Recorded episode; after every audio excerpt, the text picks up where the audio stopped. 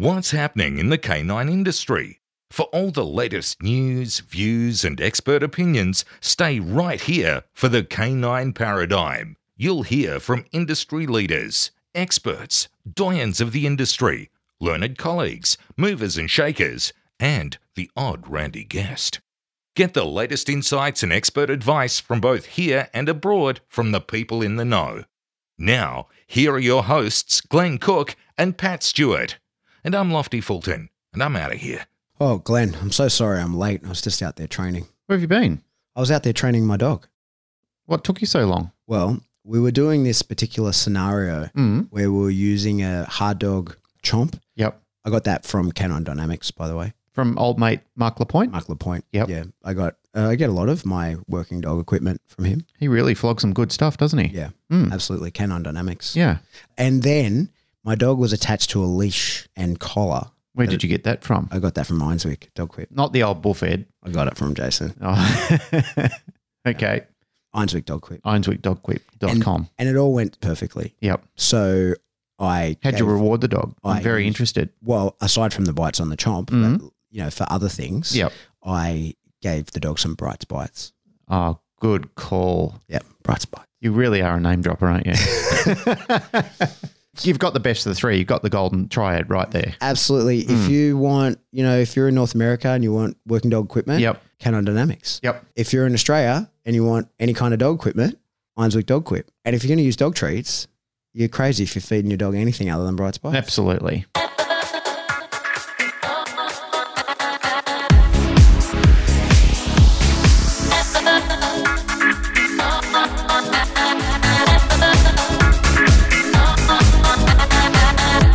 Welcome back to the Canine Paradigm. I'm your host, Pat Stewart. I'm joined in studio today by my co-host, Glenn Cook. And joining us in the studio is the boys from Red Team, who you'll remember Glenn went and did some training with down in Canberra, Andrew mm. and Q. Hi. G'day. Good morning. Yeah, so we've got Andrew and or Coey and Q joining us on the podcast today. I wanted to bring the guys in and have a chat with them because I did a course with them. I was fortunate enough to be asked to come and help the boys deliver their course. Uh, they do a lot of government training, which we're going to talk to them about. But one thing that I found really, really interesting, if you recall back to when Pat and I did the podcast a while ago, is I've been around a lot of teaching where I've taught dogs for many, many years to do a lot of different applications, and scent detection's always been something that I've had an interest in, and I've been involved in in quite a few things, which I've also been fortunate enough to have a background in. But the difference for me was getting involved with an area that I have no knowledge or very little knowledge and, and little expertise on, and that is the actual chemistry side of it. So when I actually got to sit down and watch the boys do what they've been specifically trained in and have a expertise in, like I literally sat there for a week with my jaw open just listening to what was going on and, and what you were delivering. To be honest, that's probably the tip of the iceberg in your careers. So let's talk about you guys individually, and then let's talk about how you actually came together to form Red Team, because there's some other stuff I want to talk to you about, Q, a little bit later, because you've actually got an assistance dog yourself. So this is not just purely chemistry or, or electronics related. This is actually dog related, and this is how we all got together, because you're delivering to agencies with a lot of dog work as well. So let's start with you, Coey, and yeah, we'll sure. talk a little bit about your background and, you know, what you have done as a profession and how it led to this. Yeah, sure. The most logical place to start, I guess, is a little bit about our background. So I'll give you the blurb that we often start our courses with. We're very much an odd couple. True. We're, um, I'm from an officer background in the Army, and Q is from a, an Air Force background as an enlisted soldier. Mm. So our paths crossed militarily a couple of times, but we never really worked all that closely. I'm from an engineering background. I did some very basic training in bomb disposal, what they call E O D. Mm-hmm. And I worked a little bit in our training institutes. My mum's a teacher, my dad's an engineer, so I'm kind of a blend of those. Mm-hmm. I, I studied chemistry at uni, so that was my background. And Q is more the electronics side of the house, but very much hands-on background and experience. Around twenty twelve, I got out of the permanent army. I started doing a bit of consulting stuff and uh, started dabbling in H M E and electronics. So H M E is homemade explosives. Yep. Q was still in the military, got around out around twenty fifteen, and he came to me with a business idea of building uh, training aids for the military. So we build a bunch of stuff based on what their training outcomes are. So that's how Red Team started in twenty fifteen. And we didn't know it at the time, but we'd gotten into the industry of public safety. And our clients are ninety-nine percent military or law enforcement, mm. which is, you know, conventional Army, Navy, Air Force. So government. Yeah, mm. yeah. A uh, little bit of special operations, a little bit of state police, federal police. That's what it's turned into. We didn't know it at the time. And it sort of just went from there. We thought we'd heading in one direction and then we've sort of come back in a different direction. But I would say we're a blend now of my chemistry background, you know, as boring as it is, someone needs to do the business administration and all the books and fun stuff that comes with mm-hmm. running a business and advertising and B D and all that, that sort of stuff. And Q brings a lot more of the creativity, the electronics, the experimentation, the reading, mm. research, all that stuff. And we blend it together in bespoke lessons for bespoke clients. So, you know, an imprinting course for the federal police for their canines or teaching some basic X-ray stuff to the military. Mm. Um, and we have a range of packages and a range of clients, but in a nutshell, that's where we're at now. It's actually amazing where this job has actually taken you too. Like when I got to know you guys, because I've known Q, you did the N D T F course, Q, yep. We'll get to you in a minute. But, you know, I hadn't met you before, Coey. I've heard of you through Q, but it's actually amazing where this job has taken you, because when we were sort of sitting in the living room in Canberra and having a chat and ha- having a beer at after work and getting to know each other, you guys were showing me pictures of when you were working in the Maldives and so forth. So it's not just something that you're doing in our own territory. You've gone offshore and done this work as well for other government agencies. This is a huge cliche to say, but we've had job opportunities come up from areas that we thought, where did this come from? How did we get asked to do this? Mm. Um, Papua New Guinea and the Maldives, and there's certain government organisations that work in security that, you know, but they're not a very public group, uh, have asked us to look at certain things and help with certain things. And there are often times where we pinch ourselves and go, how the hell did we get this piece of work? And it's great, a very enjoyable work. Mm-hmm. Um, and we're very lucky to have it, but it's a weird journey that we've been on mm. just in the last five years. You wouldn't make it up. And Q, give us a bit of a background on yourself. Well, I did that thirty years in the military, started out as an aircraft technician, and I guess really the the hard part is I have trouble focusing on one thing and staying with one thing. Mm-hmm. So going through that thirty-year career, like as Andrew said, I was in the Air Force, but I ended up being a soldier by the end of it. And that was in the later part of my career. But going from being an aircraft technician to a bomb disposal technician, so I was the foot on the ground to do the bomb disposal work and got to get some real hands-on experience in that over the time. But where leading into with the dog part with that is working as a bomb disposal technician, you had a, a dog in your team and watching the handler work the team, work the dog in the team and how that fitted into what was my role of getting rid of what the dog found. Mm. And I took that away when I came back from my last rotation, decided to have six months off work with the plan to leave the military, and I got myself a little Springer Spaniel and Uh, imprinted at her, so I got a working line Springer, and living in a terrace house in Sydney, and knew that I'm going to need to keep this dog stimulated and use nose work as a way of doing that, and mm. started with currency with her, and that was what started me in the journey of trying to understand more about what the dog's doing and a touch on with your uh, where you're going with assistance dogs. Uh, when I did get out, I did have an anxiety experience, and going through that, understanding how my brain worked at the time, mm. and being a technical person, I like to pull things apart, which meant I wanted to pull my brain apart and go and research it. That taught me a lot more about what you call learning theory in some ways. Mm-hmm. And then we started imprinting, like providing imprinting odors for dogs in the counter I D space.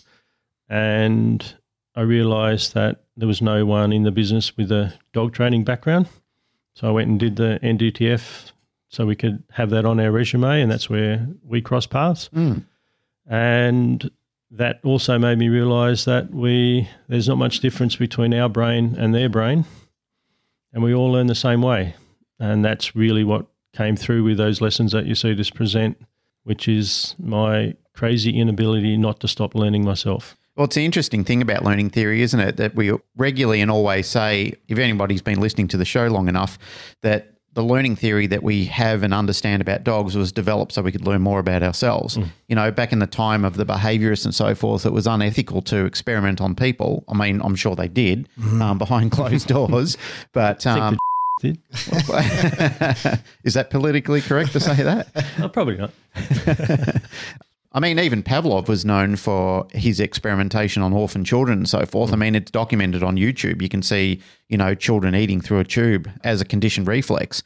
So it's a long myth that these people just did it because they wanted to learn about animals and animal behavior, but they weren't. They were learning how to control the human mind. This is a precursor leading on to more advanced studies and, and further knowledge of that sort of thing. So, yeah, it is, it's, it's a rabbit hole and it's very fascinating. Also, what I've found on my journey is that there's so much connectivity between things that you would assume are different streams of knowledge. So when we first started doing training for the A F P, for example, for their canine teams, we're dealing with very experienced police officers and very experienced canine teams. Mm. And we would start covering topics on chemistry. And as an outsider looking in, you would go, well, why does a dog handler need to know anything about sulfuric acid or, you know, the principles of chemistry?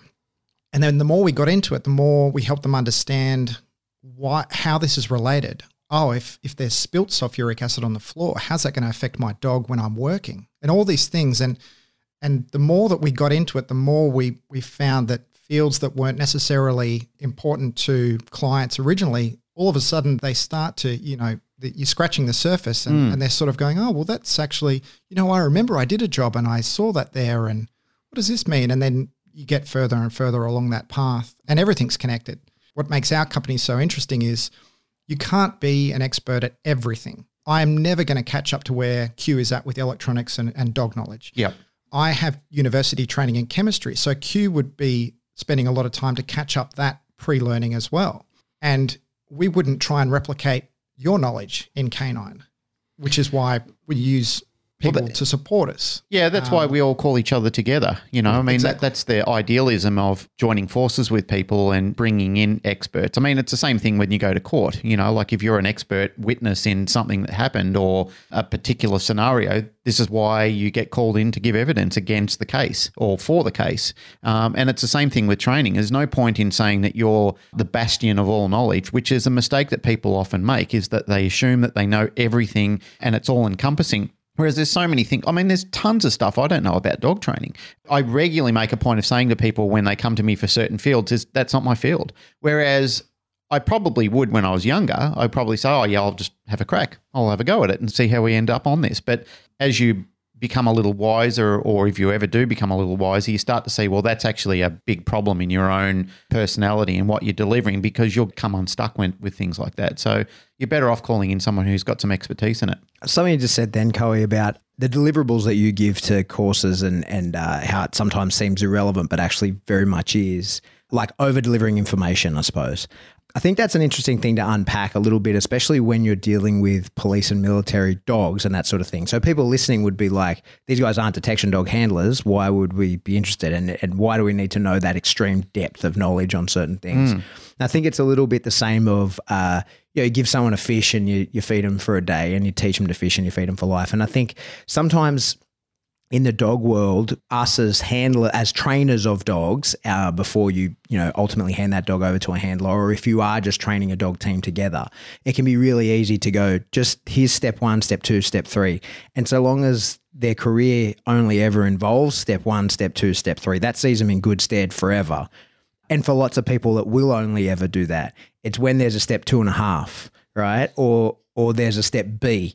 Right? And then it's like, okay, I have this picture of knowledge. I know why I'm doing what I'm doing. I'm not just doing these steps, one, two, three. I, I know why I'm going through this sequence. And so maybe today I'm going to do three, two, one or, or whatever it is, right? So I think for the people listening, that's kind of, you know, what we've got you guys here for is to understand that, that what you're providing is not surface level knowledge, right? Mm. This is extreme detail stuff. And anybody that's interested in what you're doing, this is when for people who are looking to take their understanding of odor and that sort of thing to a, a, the next level, right? Am I, am I right? Am I on the right track with that?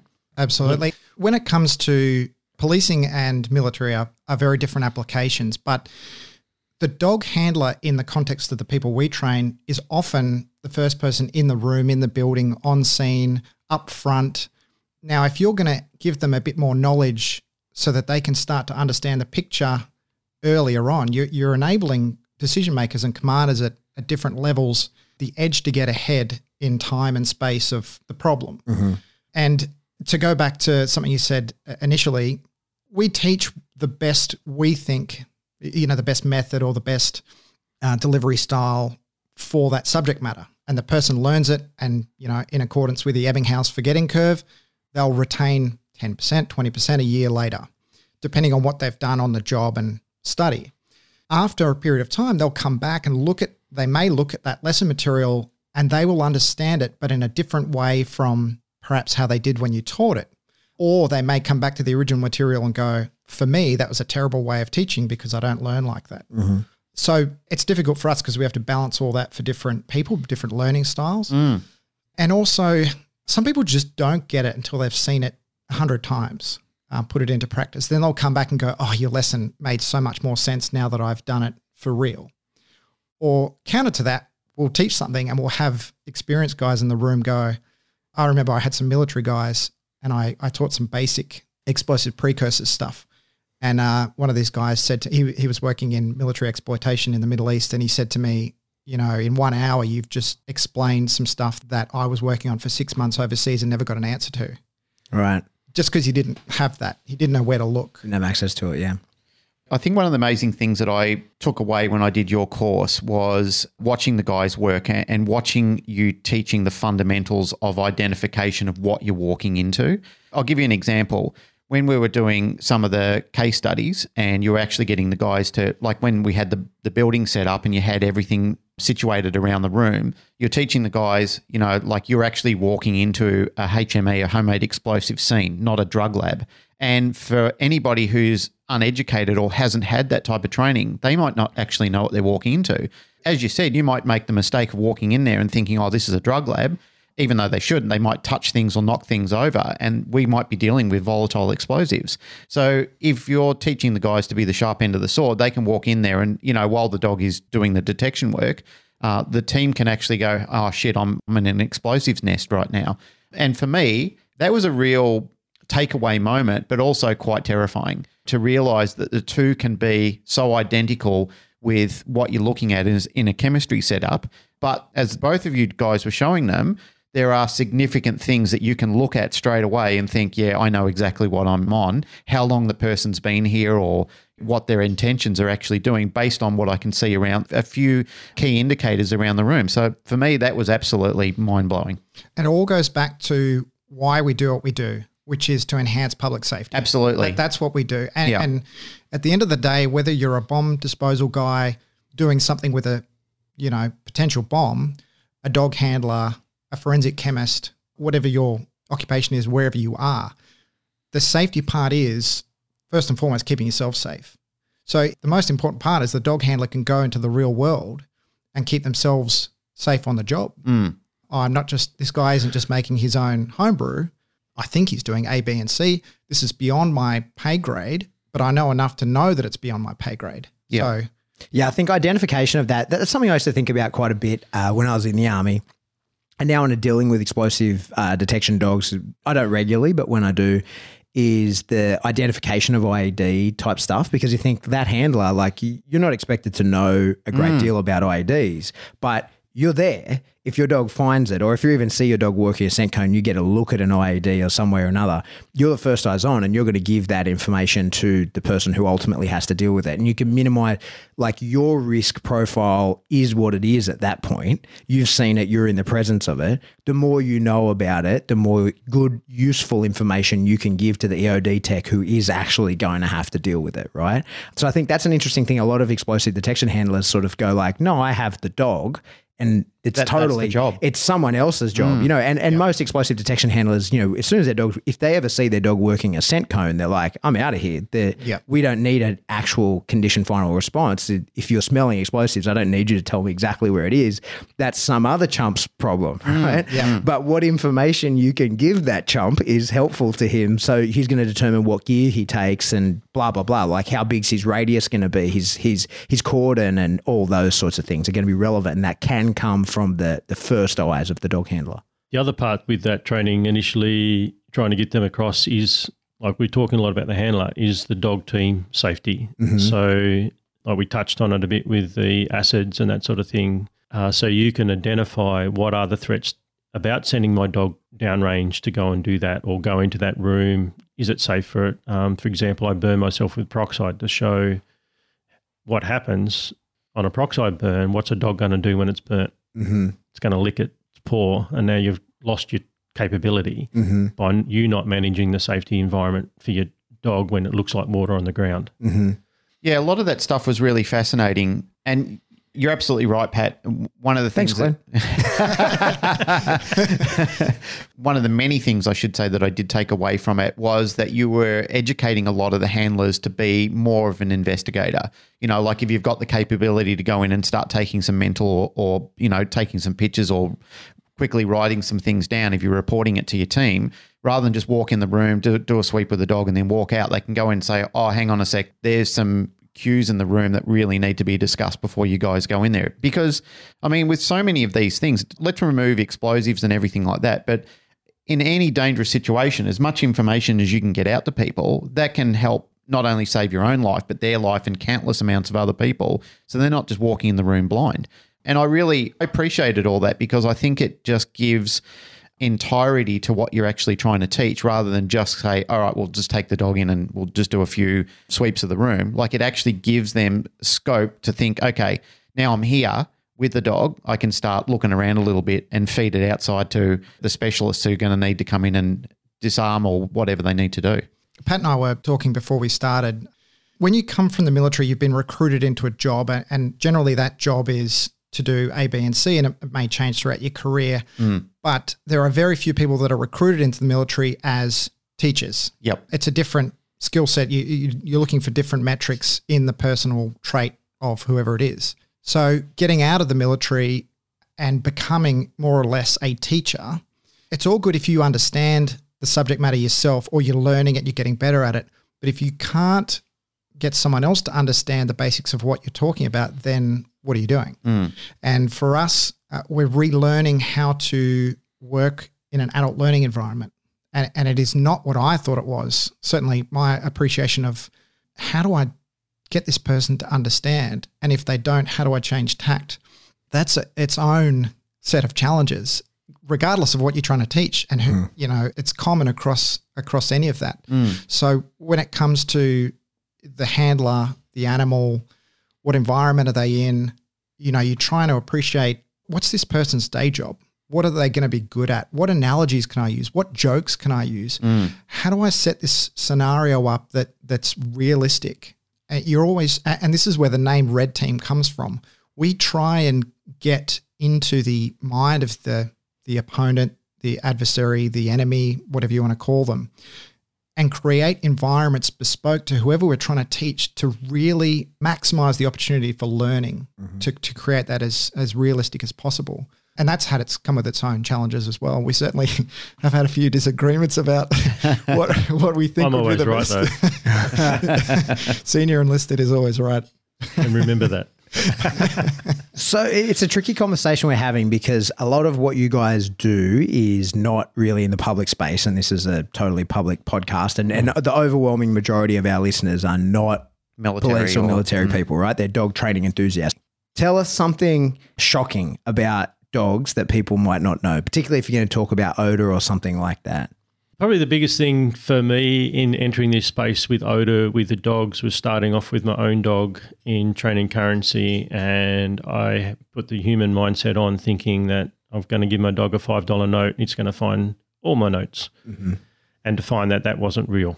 Mm-hmm. So forgetting, and that's what I find when we are working with another animal apart from a human, we think as a human, not as that animal, and what is that world that that, or how does that animal experience the world? Yeah. And that's something that in uh, like the way we deliver our training for the dogs is we have Andrew do the technical chemistry stuff, and I'll attempt to cover technical information on how animals work, mm-hmm. and to try to get the handler out of that mindset of I'm six feet tall, so my nose is sitting up here, but I see the world through my eyes, but this dog is now only uh, less than half a metre off the ground with its nose one centimetre off the ground smelling, and that's mm. taking everything in through its nose. It doesn't need its eyes. It still does use them, but it's trying to experience the world or experiences the world through its nose. And that realisation in watching my own dog learn, like me learning through a dog showing me, and like one of the, I can't remember the quote that's in there, but it, uh, I put it in our book about the worst member in the dog handler team is the human. Mm-hmm. And uh, Glenn liked the comment that I used, like give the dog its nose, like let the dog go and use its nose, stand back and watch it. And yep. we often find that handlers are trying to influence. And even the more, uh, like I spent a lot of time looking at the technical side of what uh, researching papers that handlers aren't going to have the time to do or may not have the interest to do, but try to condense that down in our training to give that information. And so our training material becomes very technical. Mm-hmm. And that's where Andrew comes in and removes my technical part to make it a bit easier to read, but the technical stuff's still there if people want it. Yeah. And um, like he keeps, captures the really good to know things that might be helpful. But taking that information to how do we go from two different animals, two different ways of seeing a world mm. with two different problems, like we approach it in our way, but we're trying to get an animal to do a job, an animal that domesticated and will trust exactly what we tell it to do over its own nose, which knows what to do. How do we stop that influence happening so we let this animal do the work that we want it to do? Mm-hmm. That's really a worldwide phenomenon or an issue in scent work is, you know, a lot of handlers don't realise the impact that they have on their animal. And we've had some world-class people that have been on our show before, you know, and hopefully into the future we'll bring more on, you know, people like Cameron Ford and Jerry Bradshaw and countless others, Pat Nolan, who are exceptional trainers, and that there's an abundance of people out there who are really, really good at their job. But those gentlemen that I just spoke of, they were pretty much putting that point out before, that there's a lot of times where civilians, military, government agents, whatever, that are working with their animals, they simply don't understand the impact that they have when they do too much for their dog. Like all the dog needs to know is is have an understanding and a comprehension of what it's looking for and what it leads to, and then let the dog do its job. So once we've taught the dog the how-tos, then we need to step back from there and to say, okay, what I need to do is I need to observe the dog in its natural environment, watch how it works, understand when it's cueing to me, when the indicators start to arise, and then to step in from there, not to be too much of a crutch to the dog. And that word I, I try and use with a lot of students a lot of times, because the word crutch really needs to be removed from dog handling in general, because as I said, once you've taught the dog and the dog has an understanding, step back and then, you know, move into the phase of either reinforcing or punishing the dog. The tricky part, as you say there, is is you say the dog's understanding, right? And yeah. that's that's that's what I think is the the the difference between, oh, I can train my dog to do a few things versus watch me give a single command and my dog perform the action exactly, exactly as I as I intend. And a big part of, you know, it's one of the reasons I, I don't love scent work is because, you know, I'm really into, you know, technical and precise obedience. I'm into bite work and that sort of thing. Uh, lots of other like high drive, high arousal events with dogs, and then putting the control piece over the top of that. That's what I really like. Like if, if that's what is exciting to me about dog training. And that's why the sport that I play is P S A, which is, I would argue, is the, you know, the most distractions and real world pressures being applied to the dog while he's expected to work. And what we see, you know, in that high level game, as well as in pet dog training, is that the dog's understanding of the criteria of a behavior becomes evident when he's asked to do it in a picture that's not typical of what he normally expects. Mm. So, you know, in, um, in the pet dog world, I get a lot of people saying, you know, how do I teach my dog to down at distance? Because every time I say to my dog down, he comes back in front of me.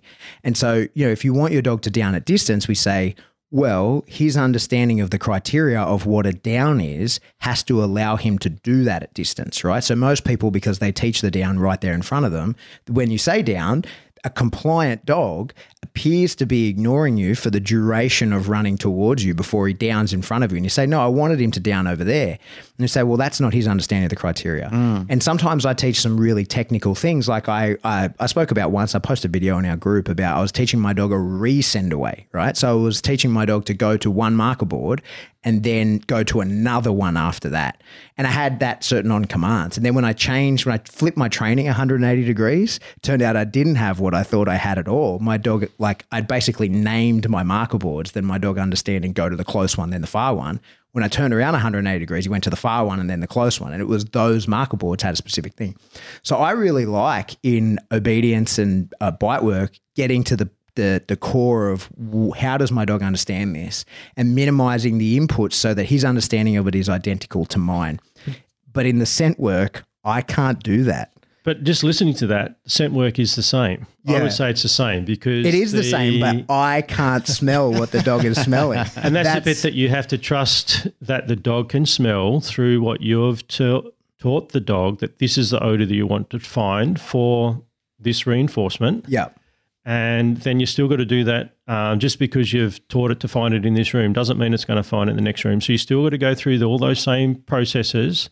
But I often think that we don't give the dogs the credit that we could because we think of language as a bit different. And why can't we give it a name? I want you to go and find X explosive. And it's, the dog runs off and finds it. It's yeah. actually offensive in a lot of ways how it much is. we impede the dog's yep. olfaction. That's the difficulty that people have is – as humans, as we're evolutionary designed to believe that we're superior in all ways. But that's an ego and an, and an ignorance thing. Because when we you told look at, ourselves that. Sorry? We told ourselves we, that. We, we did. We told ourselves that. And that the problem is educated people understand that's not the yep. case. So when you're looking at things like olfaction, we have such a, a limited ability on what we actually so use. So even like look at the like what odor is in like as humans, we see the world and we hear the world is mm. really our senses, Absolutely. even though our nose still plays a role. So we've labelled them. We give a wavelength for sight and sound, but there is no label for odour. Mm. Like if I asked you what does a banana smell like, you will tell me it smells like a banana, mm. but that is not a uh, – But you could describe a banana. Yeah, you but could... it's not objective enough. Yeah, it's subjective. Yeah, because uh, if I gave you an orange and – Uh, trained you that an orange was smelt like a banana, you're going to say an orange smells like a banana. So it's not a it's quantitative based. Um, way of measurement, and that's mm. the problem, whereas animals that live in that space of the nose have a quantitative way of identifying their environment through that odour thing mm-hmm. and what they're smelling to see that world that way mm. and or to experience it that way. So they can be very specific in what they're actually getting out. The trouble is as humans when we're training them, we're not specific enough with what we ask them to do. Mm. And that was the mistake that I like I made when I did the imprinting on the five dollar note, thinking yep. oh, this, my dog's going to find every other note. But what's in a five dollar note? There's plastic, there's different types of pigments. Yep. And even now and that – the ink variant. Yeah, and now that um, we've changed our currency, she's lost her mother odour. Yep. Because it's no longer produced. I've now had to re-imprint again on the new notes so that she'll find them. And this is just for fun for her. But I was lucky enough not to be a dog trainer, not to be a dog handler, and to go through a journey of watching a dog use its nose for my benefit and actually giving her a nose to teach me, mm. which is what I went through. So I put something out and had a way, like have had something that was Uh, very attractive for her, which was a high bounce rubber ball. She'll run off a cliff for that ball. That was worth it for her to do anything for that ball. And then going through now, putting in other odors and that sort of thing to watch and learn from a dog, not me telling a dog. Now I did it the other way, a dog teaching me. And that was what I took to then let's start doing imprinting of homemade explosives for dogs from that point of view, and then going down or like back to how my head works is I want to understand what's going on. So then it was into the research. And uh, and as I discussed with Glenn, the problems I had with the N D T F of how far I've researched to with where with my answers for N D T F on what's going on in a head, mm-hmm. in animals' heads, not just dogs' heads but all animals' heads, in how we do things and how we process or how animals process in the the sensory information that comes in. Like even for odour work, just because you've done, like we're touching back to your P S A stuff, just because I've presented this odour that way, it doesn't mean it's going to find it one hundred metres away yeah. because I've not mm. searched the dog out there. But you can get that. Yeah. if the dog wants to do it. And you can get really specific with what you want your dog to find. Mm-hmm. Yeah, that's what I just find stressful though, is that when we're using sight and sound as sensors, right, the dogs probably aren't that different to mine, right? No. So so when we're just dealing in obedience, the cues that I give the dog, my body language cues, environmental cues, what he can read, I can read, right? Yep. But then with the odor, the cues that he's getting are not, I can't read them. And there could be many things there that I'm totally unaware of. So it's a trust problem then. But it's that's why it be, I think me and you share a similar sort of technical brain in that regard, and that's why I I mean I do it as much as I need to, but I don't enjoy it. Like I fucking love getting my dog out and go and do bite work and obedience and that kind of stuff, but when I do any detection work with people, I find it very easy to get caught up, like wrapped around the axles on it, because I'm saying, you know, like with a trained dog, yeah, no worries, and the dog knows the odor profile is looking for, and great, we can be a bit sloppy, we can make mistakes, but when you're imprinting, like I can, with my dog, as I was saying, when I said go to that marker board and now go to the other one, when I turned it around one hundred eighty degrees, I can see, I can go, oh, this is his understanding of it. Mm. But then when your dog's not indicating because of you think, and, and you know, I've been careful with my gloves and my control loaders and all that sort of stuff. And then if it still doesn't work, I now I have to say, you know, does the dog not imprinted on the odor? Or is he imprinted on the wrong odor? And that's a variable that I didn't understand because I didn't control for it. Or well, is it the right dog? Well, I look at any dog can find. They can, but they're, whether they're, they want to. But whether but they want to. With, yeah. It's the same with people with exercise. Yep. I mean, everybody's capable of exercise. Some people just don't want to. They don't have the motivation, the desire, or the medical uh, capability to do so. And that exists in dogs as well, which people, they'll get out there on the field. Like I've watched people wanting to do nose works before, and they'll watch their neighbour doing exceptionally well in an environment and then wonder why they're not doing so well. But when you package it all up, there's a lot of limitations and a lot of problems that need to be examined in that environment. Is it the dog? Is it the handler? Or is it a combination of both? So I do look at that. Every dog can, because that's they're born with a nose that works. They can. They absolutely um, can. Whether they want to work with a human yep. to find things. And that's the thing. We're trying to get a dog to find something that has nothing to do with the like the reptile limbic system of their brain. Yep. Because that's the part we're stimulating with giving them the reinforcement. So it's not, if it's not around food, like that whole using the nose was part of the hunt motor pattern. And now we're trying to get the dog to hunt for something that it can't actually eat. But how do we stimulate that? And that's where the breed, in some ways, like the working breeds on that nose side mm. work better because they can't control it. They have to do it. But getting a toy dog, it will still use its nose, but it really prefers just to sit on your lap. I guess that's the crutch that we develop in domestication is yeah. that we remove the desire of the want the dog to want to or need to do that sort of thing because everything is delivered to the dog. The dog doesn't need to use any of this anymore. So therefore you have an effective apathy on that top side of the brain. The brain is just basically lethargic because it thinks, well, I don't need to do this anymore. Whereas when you've got a dog that's driven to do it, or you've got a, you know, a non-domesticated animal, it's a survival instinct. They think mm. I, I have to do this.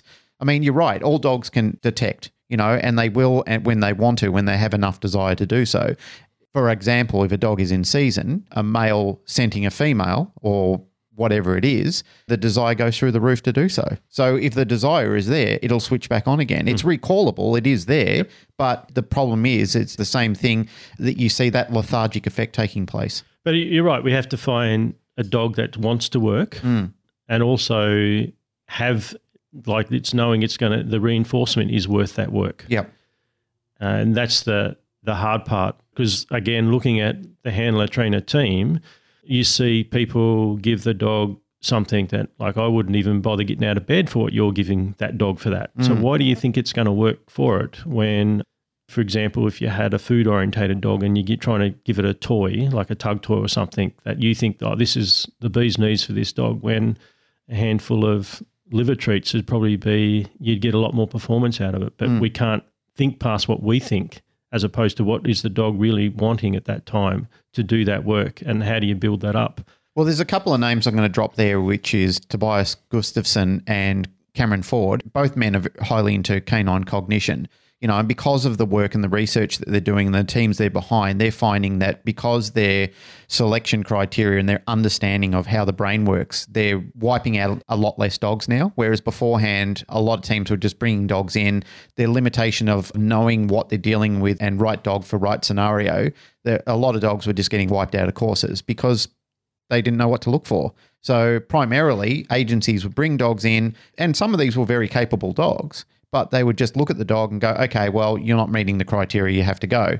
And in some cases, they're right. Some of the dogs just can't live up to the standard that's been produced, whether that's high or low, I don't know, but the dogs just can't compete against that type of background that the dog has been brought into. The other thing you'll have there is everyone learns at a different time frame, same as humans. And often when we put, like running a training program, like we're going to take these ten dogs to become uh, search dogs, mm. we've only got ten weeks to do it. That dog, you might have a dog there that could be a good dog, but it needed twelve weeks and it's going to get dropped off because of that. Yeah. And you can't help because everyone learns differently and at a different pace. And that's the same. And that's one of the things that we see with the work that we do. Like we don't train dogs. We don't imprint them. People are coming to us as a team with an imprinted dog. We're providing an odor they don't normally get access to mm. and then allowing the dog to go back through the teaching phase, training phase, Uh, hopefully in that time frame that we've got them. Um, be ideally be great if we could get to the proofing phase, but we are not around long enough for that to be achieved. But the part is we see dogs there, some that can pick it up, that they might pick one odor up really quickly, but then they'll struggle on another one mm. and take a lot longer.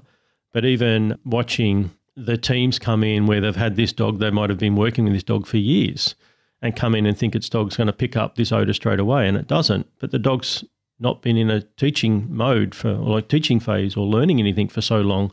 It's out there searching for what it's been told to find, and having them to realise that you've got to switch this dog back on to learning again, and that takes time. We don't go and sit in a classroom without knowing that we're going to go there to go and learn something.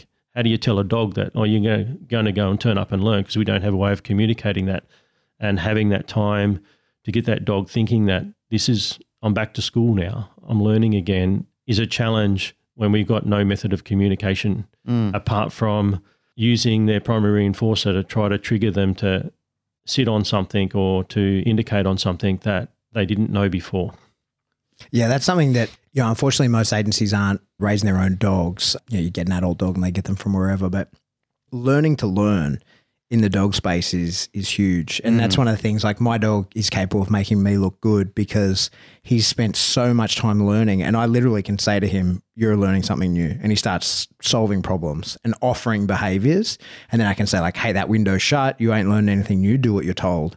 And that allows me to look good because I can teach a dog very quickly. I can teach him very quickly how to do new stuff. And anybody who would try and replicate that, they could do the exact same steps I'm doing with a dog with the exact same drives and whatever, but they would have to break through the locking in behavior section first. We just put out a video on the Patreon of that, exactly that, where I can basically, anybody who would be watching that video would go, this dude's got no control over his dog. The dog's barking and just being an asshole. And, and it's because I've told him pre, like prior, the rules are off. Relax. Yeah. The, mm. All criteria is relaxed because there's a new criteria and you have to find it. And especially the dog with as much obedience and control as he does, that can be really difficult to come out of that to offer something new. But also look at just like, so going back to my own dog, I got her as a pup and had six months one-on-one going through that with her. And now, as Glenn's pointed out, she's with me all the time, like mm-hmm. um, being an assistance dog. We have a very good bond together and we spend a lot of time together, and I'm always doing different things just to see what she's capable of doing. Like I look at, she's always in a, I can always be learning something. So having that mindset, and I see that even with humans, that you can switch that that want to learn off. Mm. I'm comfortable, happy in my little comfortable environment right now, and I don't want to step outside that comfort zone and have to relearn. Or you can have people, and that's where I look at myself in every, like I had a school teacher as a, was a mentor for me in a lot of ways that said, if you're not learning, you're dying. Mm. So every day I've got to learn. So yesterday I was reading about scent generalization paper that had just been sent to me in an email. So it was, what can I learn, along with doing an introductory to chemistry at a university course. And whereas I look at some of my peers who are happy just to sit back and drink a beer at night, I'm not that way. So I want to keep learning. Having, starting, and I, I guess looking at an animal. Uh, so when I met my wife, she had a dog that didn't want to learn, but she'd never spent the time actually teaching. She got it as an eighteen-month-old pup from a rescue. And it was a hard battle to get this dog to start to learn some simple obedience like a recall when it had nothing. By the time uh, I'd met her, this dog is now four years old with no recall. It's never had what is this learning environment that you're going to, this human learning environment that you're going to try to impose on me. Whereas starting with a dog at a young age, being put in that training environment, knowing that I am constantly going to, everything out here could earn me something if I'm willing to stay learning, can change that mindset. And you can see that like going through school, those kids that get left behind switch off their ability to learn because it, mm-hmm. it's not being, it's not no reinforcement for me to do that. Like, how do you harness that again in an older mindset that has already turned that off? And that's mm-hmm. one of the things I look at with when we, like, so I can only look at the way the Army is currently getting, selecting their detection dogs is to go to a pound and take a bunch of dogs, or to go to a breeder and buy a bunch of dogs. And if they chase a tennis ball, yeah, that's a dog we're going to start with. That's not a dog necessarily that is going to learn. Mm. It's a dog that might chase a tennis ball. Yeah. It doesn't mean that it has a learning mindset. And how do we find that? And also when it comes to when you're looking at uh, scent detection is in that the desire, like the, the part of hunting for food, all those behaviours can be turned on and off depending on where they're triggered in their developmental stage. So if I don't trigger the desire to, uh, say, chase, I might not never get a dog to go and chase a dummy. Yeah. If I never switched it on, because it doesn't come back on later on. I can force it to do it, but it's not an innate desire that it's going to continually do it. Yeah, I agree. There's definitely windows of opportunity in some, like what, what would be an innate thing the dog would do, he may not do if he's never exposed to yep. it for it, that, that first window of opportunity yep. to flick that switch genetically. Thinking about what you're saying then as well, that, that teaching something new, we often see that with dogs that are like very compulsively trained where mistakes are dangerous, mm. you know? So like, mm. you know, there's a balance in training, obviously that's why we call ourselves balanced trainers, but you have to pay for things you like, but also sometimes let the dog just find out that he's wrong by non-reinforcement rather than a, a like the consequence is nothing rather than the consequence being the application of discomfort or something like that. So the dogs always feel relatively open and, and are able to make mistakes. They're not, they're, they're not so you know what, I'm afraid of learning. Yeah, well, afraid of making mistakes is, is yeah. usually the issue. That's we see that a lot in dogs that lock in behaviors, mm. and, and you see that quite a bit in dogs that uh, have a handler that is not so precise. One of the one of the uh, I can usually tell when a dog's going to be like that is when a handler will say have a, a terminal marker, say a, a clicker, right, and that is the behavior is over. Take your reinforcement. And they have the dog healing. And they click and they deliver the reinforcement in place, right? So the dog is no longer healing because the click happened, but the, the food was put into the dog's head. And now there's this gray zone of the dog's not healing anymore, but he's still in the heel position. And if that dog breaks his head from that heel position or goes to investigate on the floor, if the handler corrects the dog for doing that, then because in their head, they're still in the heel, right? But it's over in the dog's mind. I know straight away this is going to be a much harder dog to teach anything because he tried something new. He didn't believe himself to be under command and received a consequence for it, like a punitive consequence for it. And so now we know, ah, oh, that's a relationship that's going to be difficult to unlock that dog. Sometimes even can't be because it, like certainly it can happen with another handler. You might say mm. to them like, hey, are we able to swap over here? But if that's someone's dog, then it can be like, hmm, we're going to have to go to free shaping or something like that for a little while just to get those gears spinning in the dog. And, and unfortunately, you're right. Like if the, that window is closed, it may not open again. Mm. Jerry actually spoke about that on our show once, talking about defensive work in dogs, like getting real aggression in the bite work. If you don't, you know, there's a there's a time to do that and you have to do it. Otherwise, a dog may not really become a, a real biter. He'll be playing a game until you to, I mean, of course you can do it, but what you would have to do to the dog would be so unfair on the dog if you'd just done it two years earlier, and it would that switch would have flicked a lot quicker and mm. easier. It's really interesting just listening to that you know, back and forth then. Five years ago, my understanding of imprinting a dog didn't cover any of this. I was just very ignorant to what was involved and if you look at the complexity of what you're trying to do, for starters, you've got to have the right dog. Then the dog needs to be trained correctly. Mm-hmm. It needs to have the right environment. You need to have the right handler. You need to be employing the dog in the environment in a certain way. And you need to imprint the dog on the right odor. So there's there's so many things that can be done partially wrong, completely wrong, or not at all. We got into this because we are able to manufacture certain odors that are not readily available. And that was my understanding of what we were providing. We were going to working operational clients that just wanted to build their library of what they could find. Mm.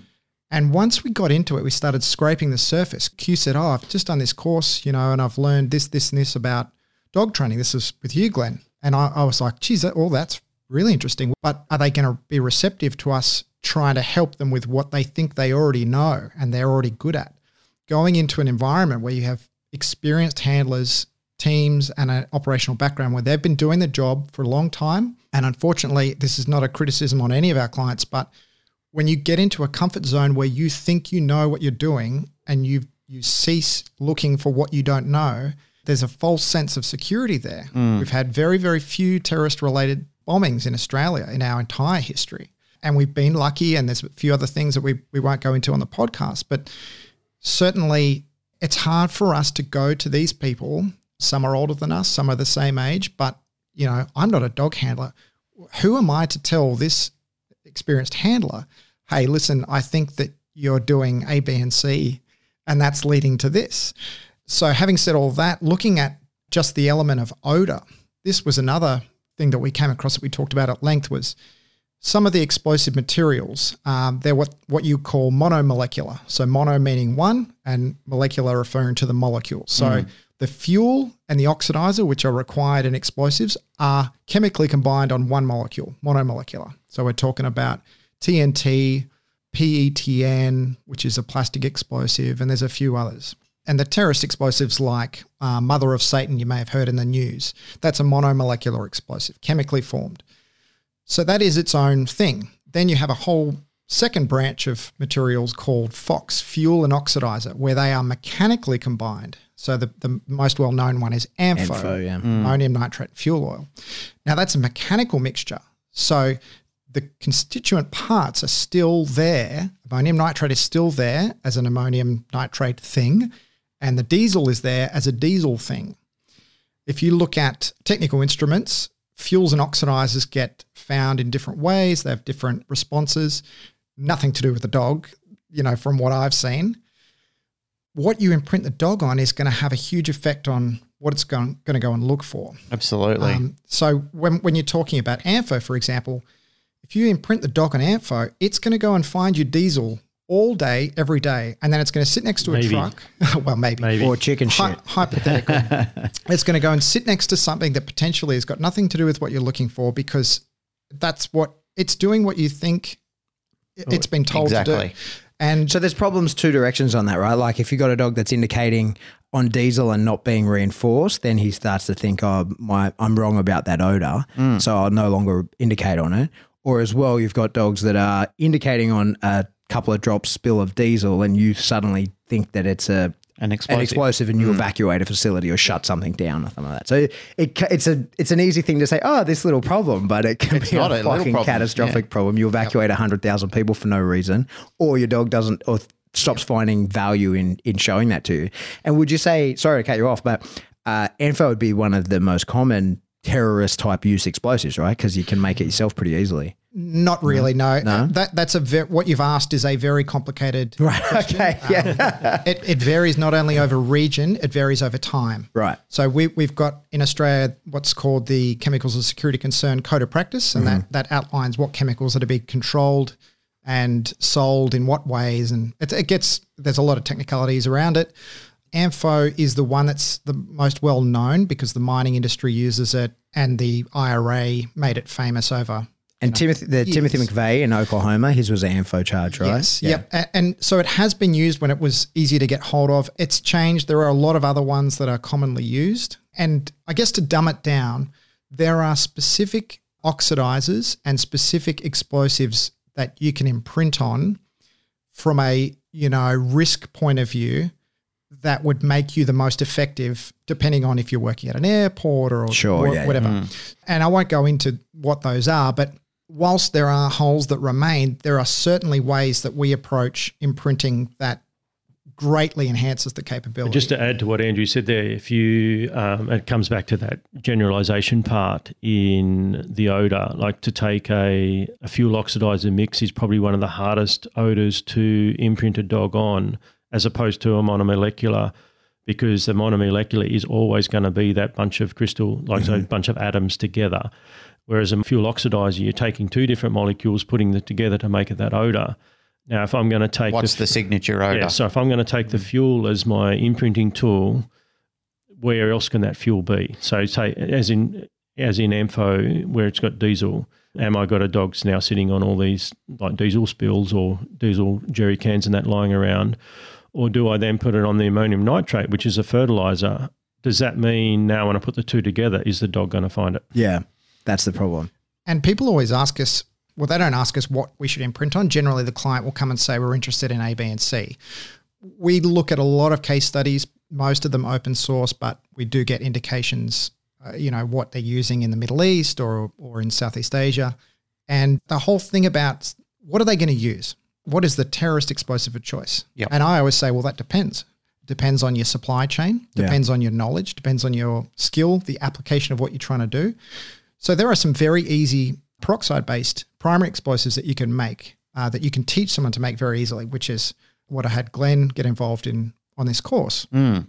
Now, depending on what you can get hold of, you may or may not want to make that because it is very sensitive and it may not suit the need of what you're trying to do. So th- there is no terrorist explosive of choice. Mm. There are different explosives for different applications and they greatly depend on what chemical precursors you can get and what you are trying to do with it. Um, plus, if you've got no experience and skill, you, you're less likely to take on a very technically challenging material to make when you could make a very simple one that's going to do what you want it to do anyway.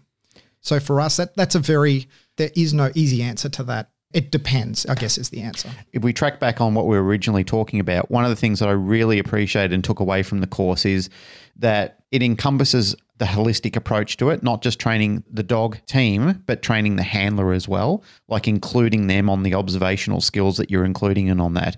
So you're piecing in the olfaction system, but you're also using the eyes and knowledge of the handler behind that as well. And that's what I really took away from it as well, because for me, that was never really the knowledge that I took away when I was doing explosive detection. My main concern was teaching the dog to do it and then just getting the hell out of there if I ever found anything.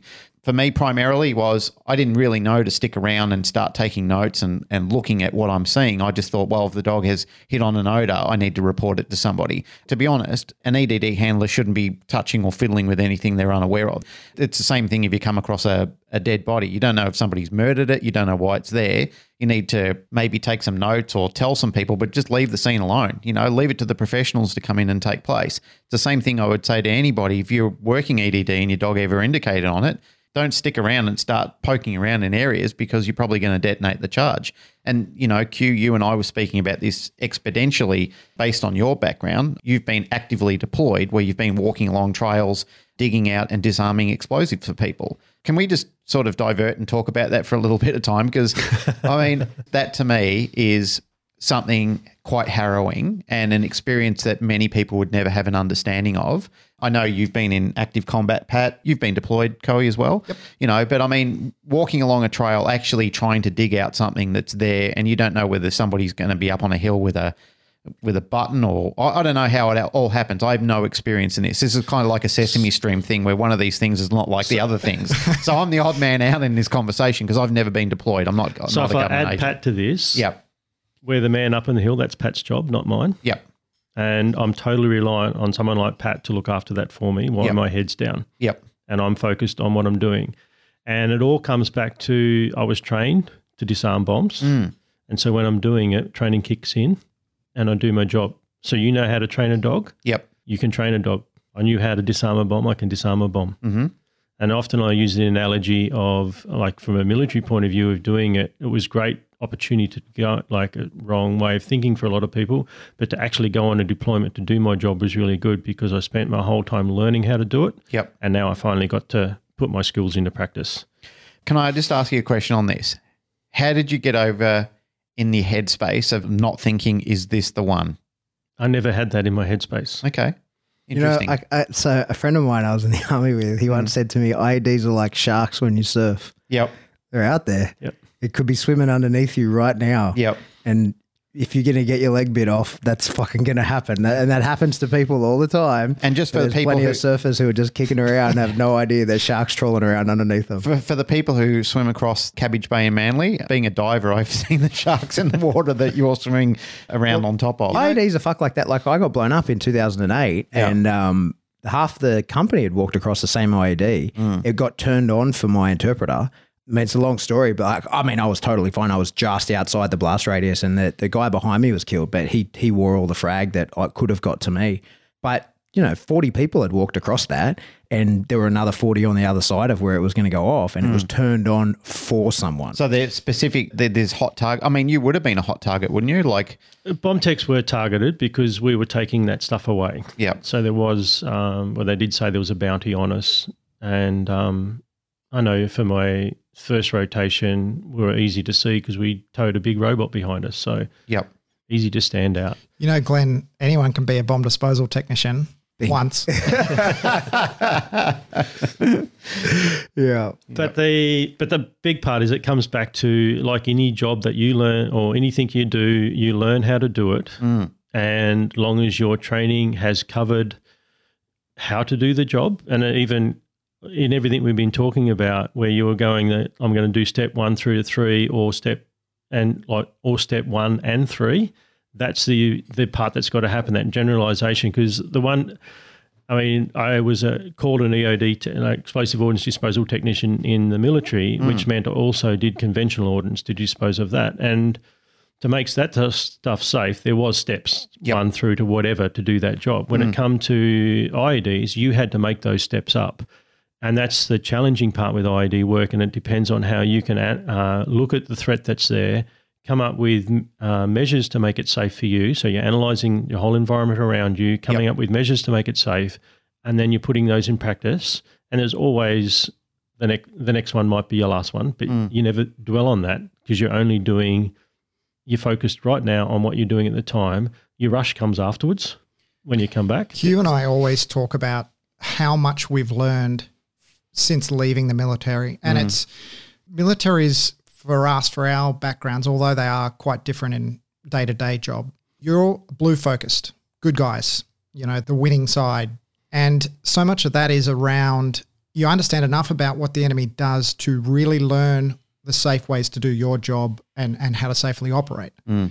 Since we've both gotten out, we're always, it always comes up in conversation between us, how much we've learned about the enemy and how they think and why they do things the way they do. And that has made us so much better teachers because instead of just reteaching what we've been told or putting into practice something we've read, we're really getting that depth of understanding, oh, that's why they do it like that. That makes so much sense now. I never got that mm. until I put my red hat on, put my myself in the, the shoes of the enemy. You know, he's not going to take crazy risks if he doesn't have to. That's going to drive him to do things a certain way. And and depending on where you are and what you're doing, that that means things. And um, certainly the, the name Red Team, you know. Generated it, from that. Yeah, mm. yeah. Well, it, it came first, but I guess it was a lucky pick of business names at the time. But that, look, look, at anything you do, you learn how to do it. And once you've got that, I mean, basically moving into that proofing phase and doing the generalization that I can apply that knowledge that I've learned to any situation is what you want. Mm. And so being able to do that as a bomb tech is no different than a dog handler team doing it with their, the dog searching for an odor. Yep. And that's really where we're coming back to. What was the percentage when you were deployed on like uh, I E Ds found, did you like render safe and remove versus uh, blow in place? I said I'd never render safe one, and the very first one I did. Oh, really? Yeah.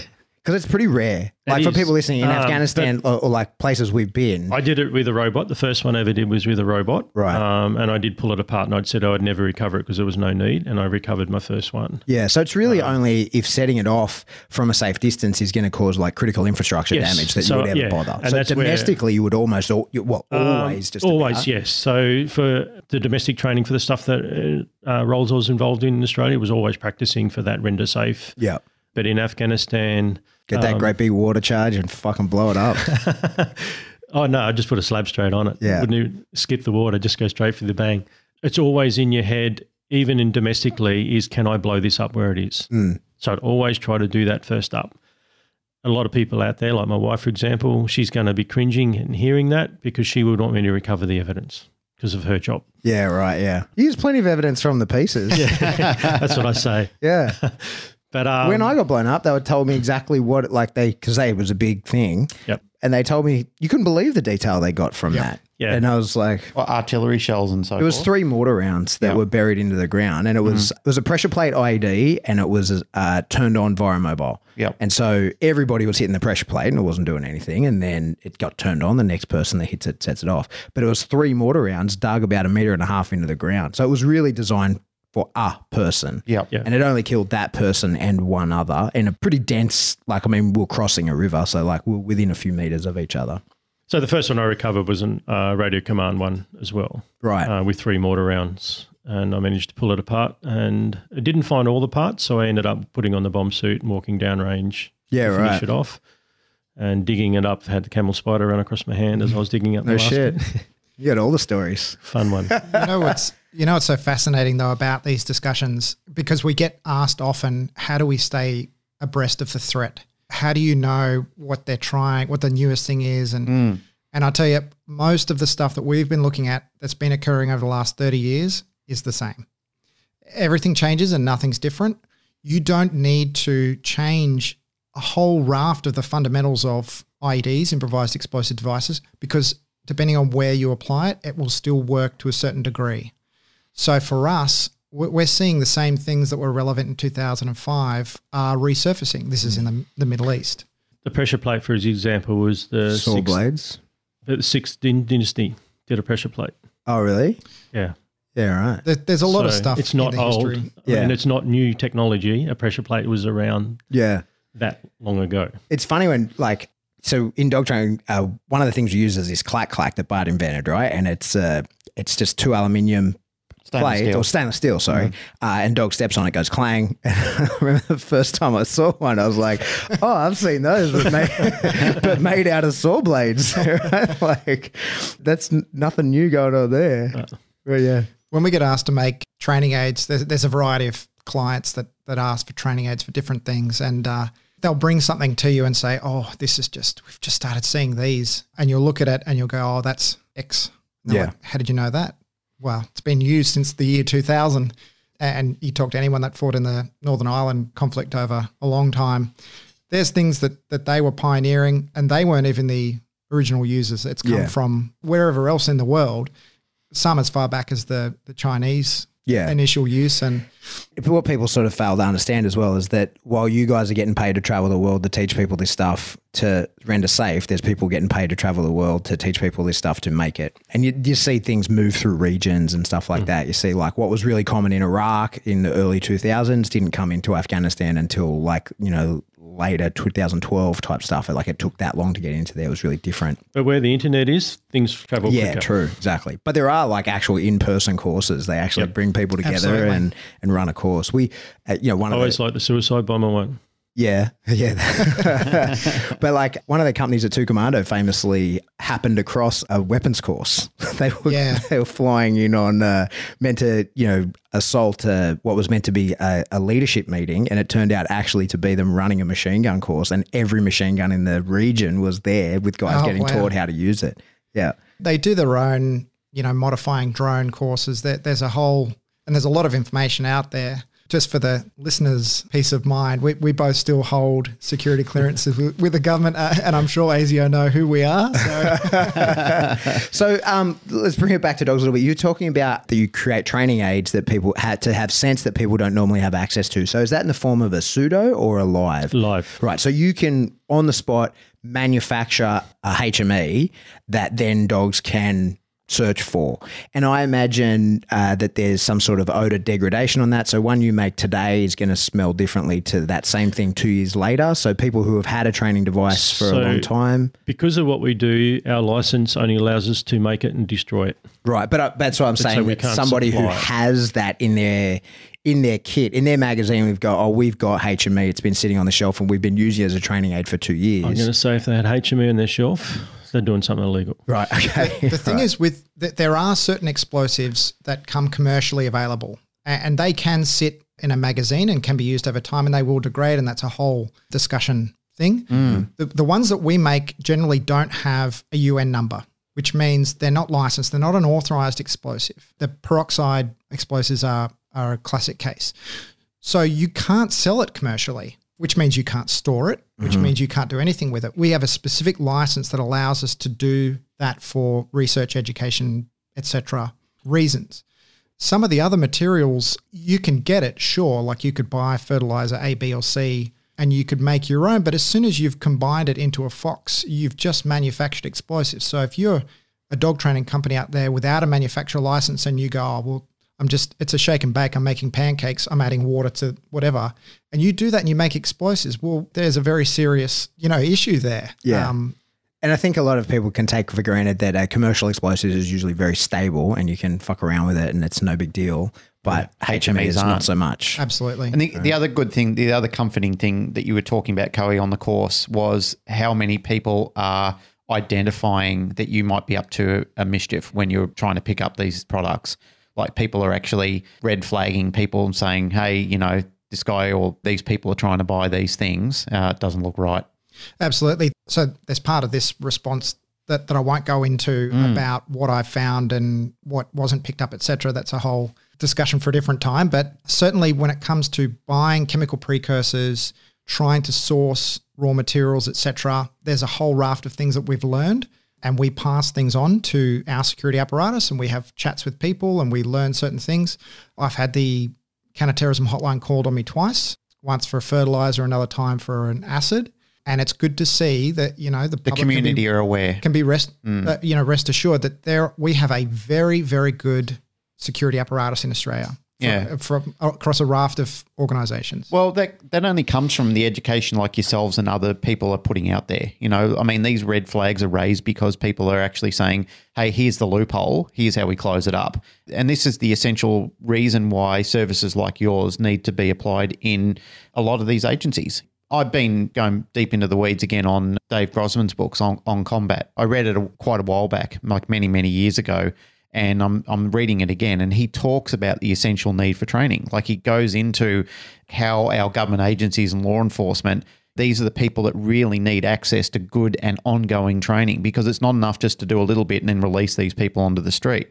You know, I mean, we're seeing problems in law enforcement all over the world. When you do cap it and it does become a budgetary issue that you've got a pencil sharpener that's sitting behind a desk saying, oh, you know, we need to work on the budget, but they're producing people that don't have access to enough training. Whereas, you know, like intelligent government agencies are looking at this and going, no, our men and women really need more. You know, the community needs a better standard of guardian that's actually out there. And if we are trying to produce the sharp end of the sword, we've got to put the work into these people. They really, it's a debt that they owe, not just the service people. people are out there, but the community at large as well. To add to it, yeah, that part that we do provide live agent uh, as it is manufactured by the bad guys mm-hmm. to allow the dog the best chance of finding what could be out there being manufactured in a backyard. Right, yeah. So you guys, the course uh, that you would be able to run, uh, you know, we have government listeners sort of all over the world. Looks like you turn up, they have all their dogs there that necessary. You manufacture H M E right there on the spot. They can then imprint their dogs on that and you can be there for as long as necessary to imprint, conduct searches, proof behaviours if that's what they've got the time for. Yep. And then at the end of that, you blow it up and it's it's gone. Yep. And their dog is now trained on that odour and you know, periodically, however often that they would conduct retraining on a particular can bring, us, can bring us back and we'll provide that. Yeah. Because to make some of the explosives, to uh, we do manufacture some explosives that you could put a U N number, mm-hmm. but to give it the way that it is, just that raw explosive, we can't put the tagant with it. That is the expectation. Uh, so, and that, that's, even if we did that, then we, like if we were selling them those raw explosives, which we don't have the license to do, we would have to put a tagant with it to sell it to meet uh, the government requirement now that they've signed up to the United Nations Plastic Explosive Convention. And that then changes the odor picture because now you've got two, you've really made a Fox mixture out of a monomolecular mixture. Mm-hmm. And that is, does that now mean the dog's going to find it without the tagant? Yeah. So it introduces another variable. Yep. Yeah. There's another small part, you know, along this theme, which is you run the training and some people historically have said, oh, we've done your course now, you know, we'll try and run some stuff in-house. They didn't say that to us, but that's what they were planning. And we try and give enough information now so that people realize if they are going to try and do any of what we show on their own, what could happen. Mm-hmm. And we, we do specific, you know, demonstrations of, of how sensitive things are and how simple household or industrial chemicals with incorrect compatibility can either start a fire or explode. Or detonate. Mm. Yeah. Like I said to you, there's a few things that were really eyebrow-raising and harrowing in my mind. You know, like when I looked at the complexity of it and the sensitivity of some of it, I thought, holy shit, you know, this stuff is like it's some really intense and serious things. I took away a whole new level of respect for it. Just something, you know, sidestepping for a little bit time when you were talking about tagats before, Q. Just explain what that is, because if we still have any of our normal listeners still listening that aren't interested in scent detection, that explain – one of the things we probably haven't explained is that explosives aren't explosives. There's a million, well, not a million, there's many, many, many different types of explosives.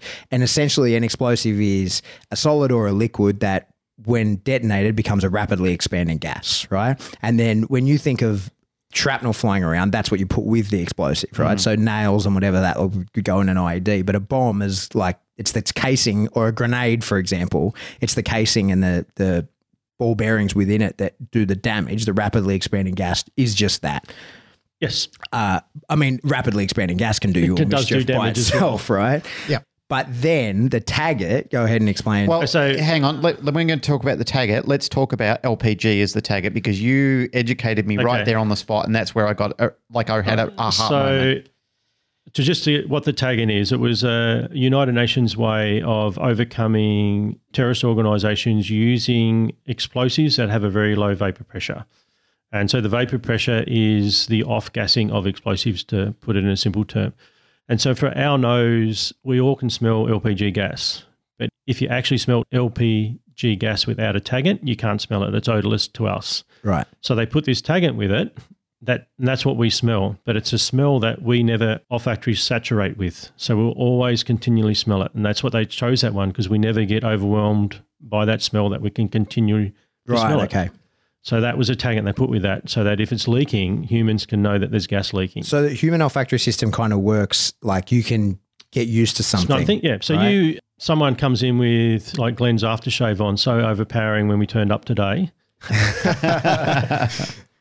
That by now we wouldn't be smelling it. Right. Yeah. And so, and this is why people with B O don't know they have know, B O. Yeah, because they it sneaks up on them. They've, it's been over. The nose has been oversaturated, and same with, and and that's because our olfactory bulb is constantly getting covered with uh, the air moving through our nose, right. and the odor molecules get to sit on it. Unlike a dog that has to direct the odor molecules onto its olfactory bulb to get that. Um, both through their sniffing technique, and they also through their exhaling can clear their olfactory bulb where we can't as much, although a dog can still get saturated with an odour. So what the United Nations Plastic Explosive Convention thing that came up, and I'm using the wrong names there because I can't remember the exact name of the convention off the top of my head, made it so that they could put something that would smell on top of something that doesn't smell that much. Yep. And so, for example, of a explosive might have a vapor pressure in the parts per billion or parts per trillion, and there's explosives out there like that. They put a tagant in there that's in parts per ten. Right. So, it's easy to so smell. So, it stinks, but you're not smelling the explosive. You're, no, you're, you're smelling, smelling the tagant. Yeah. And um, but that doesn't necessarily mean you're going to find – like putting that with the odor, now you've made a, a fuel oxidizer mix in a way, like you've now added two molecules to make an odor picture, mm-hmm. as opposed to we want a dog to find a particular molecule or a particular fox mixture, take away all the other strip it down non-target to the raw odors. Mm. And so Taggart would be a non-target odor, yeah. in a way, um, or if it's in a plastic box or whatever, that's a non-target odor. Mm. If you're presenting your odor that way every time, that becomes you're reinforcing that as being what you want the dog to find, yeah. which then can cause problems later when it doesn't find what you think it's going to find. Yep. So a dog trained exclusively on commercial explosives can find commercial explosives only. It's unlikely ever to find a homemade explosive unless it's trained specifically on it.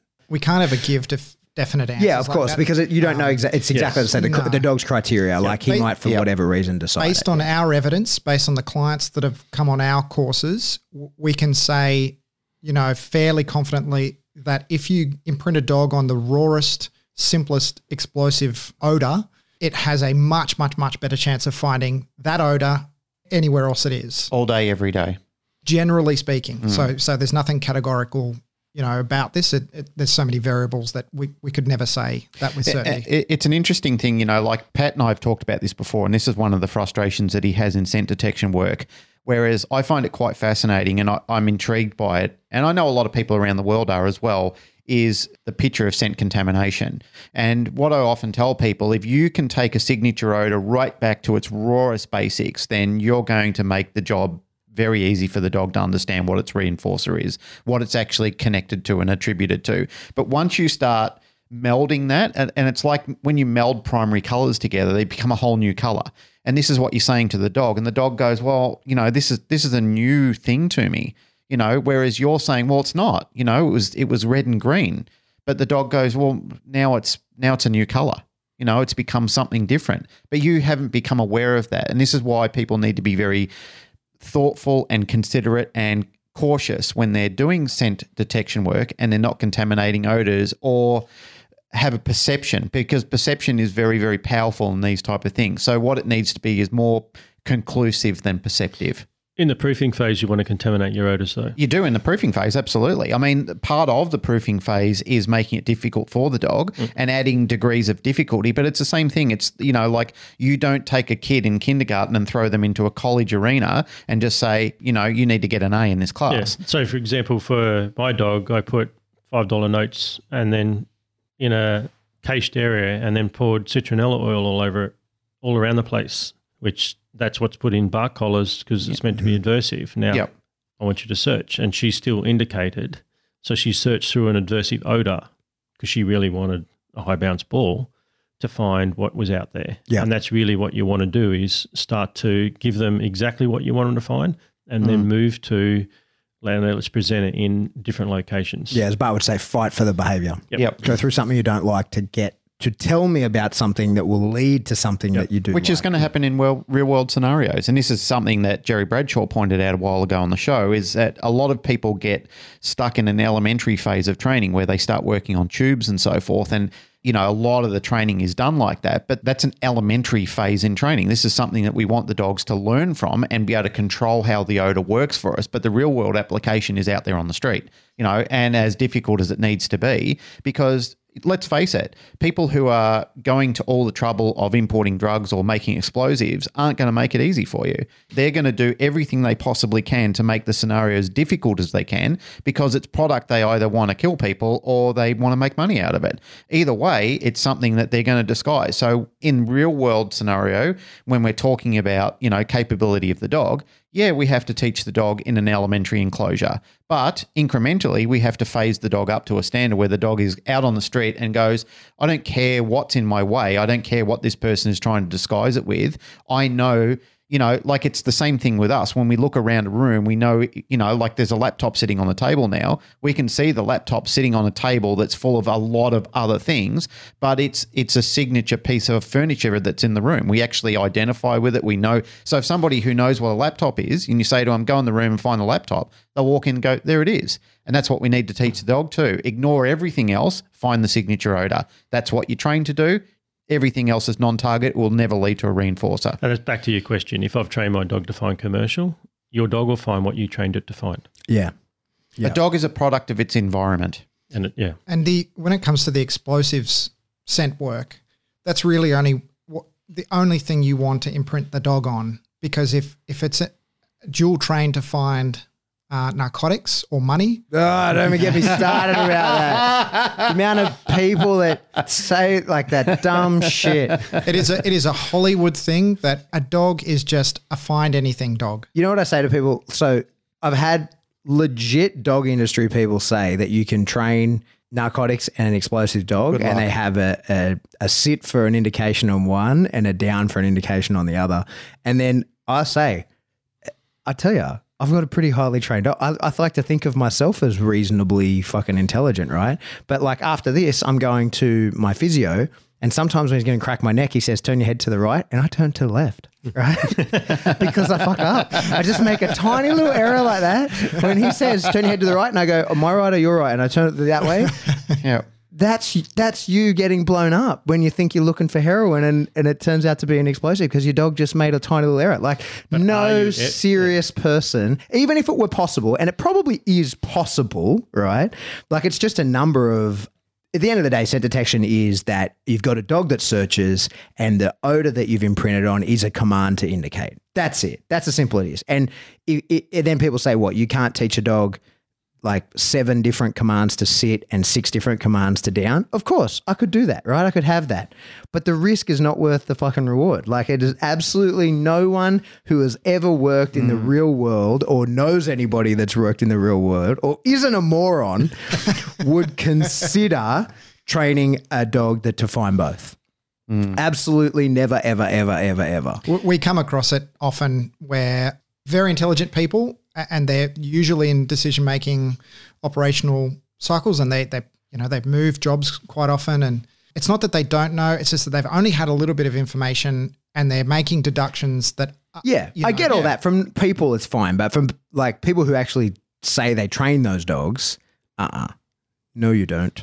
I don't, I don't believe you. It, look, it, it would it's be not worth the risk. It would be very easy to convince, and as you said, Coey, there are very intelligent people out there who are good decision makers, and it would be very easy to convince them that that's the case yes. because that's not their level of expertise.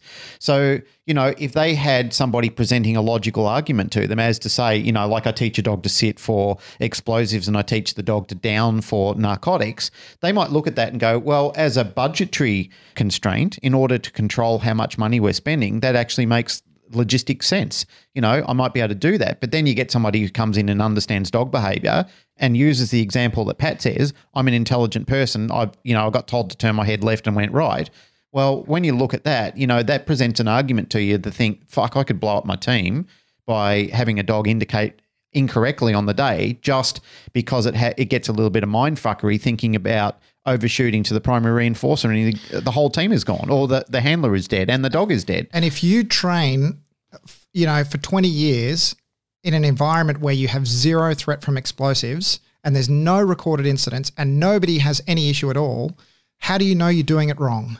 That's right. Mm. You're led to believe that, hey, your shit doesn't stink because we've never had an incident. And though they are two different things. Yeah. Yeah. I think the other thing, you know, I guess we'll wrap up soon, but one thing I think's worth pointing out is the brainwashing that happens in all armies and police is that everybody's told they have the best training, right? And it, like if you're going to go into mortal combat with somebody else, it's important you think that your training was yeah. the best, right? Like, but that is a brainwashing that we all have. And so it can yep. be difficult to, like what you guys do is is a different. Most people, there isn't, I can't imagine there's many companies, certainly in Australia, that are doing what There's you're no doing. One. And people would then say, why do I need that? Because I've got the best. Like we're doing it, we're, we're killing it already. And I would say, maybe not. I think, I think one of the, the conclusions to draw, and I don't know if it was Plato or Socrates, but I know it was an ancient philosopher that says, all I know is I know nothing. You know, and I think sometimes that's the best mentality to have is don't be closed off to learning, at least considering other options in education. And that's, you know, like we're all educators. All of the people that are in the room now, our jobs are to educate people and even ourselves. And the benefit of doing that is that we don't want to become one track on anything in life.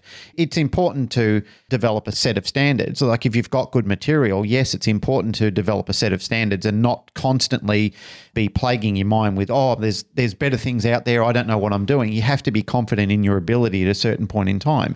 But also consider that you could add to your repertoire of training to think, yeah, okay, I could add something in to make my message better. So I could give it to the students in a, a more um, digestible manner or whatever it may be. But I, I often think about that now is that I'm certainly not the bastion of all knowledge. And I mean, I could even upgrade what I currently know. And that's why I read, and that's why I consider sitting down like I now and listening to what other people have to say. It's very important in my mind anyway.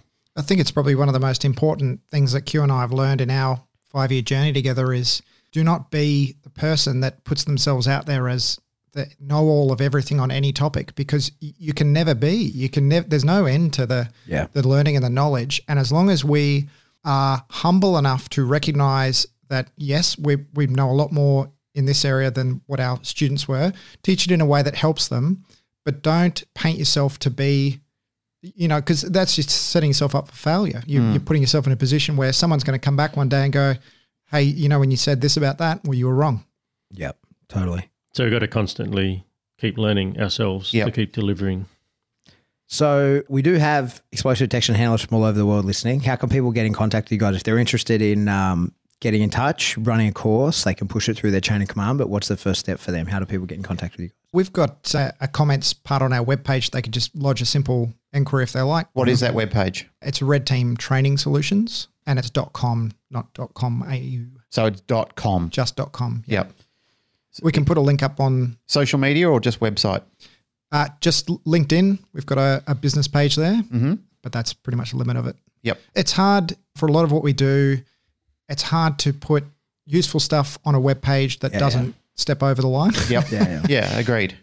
Yep. It's one of those things. People that know you know you. Yeah. Yeah. Yep.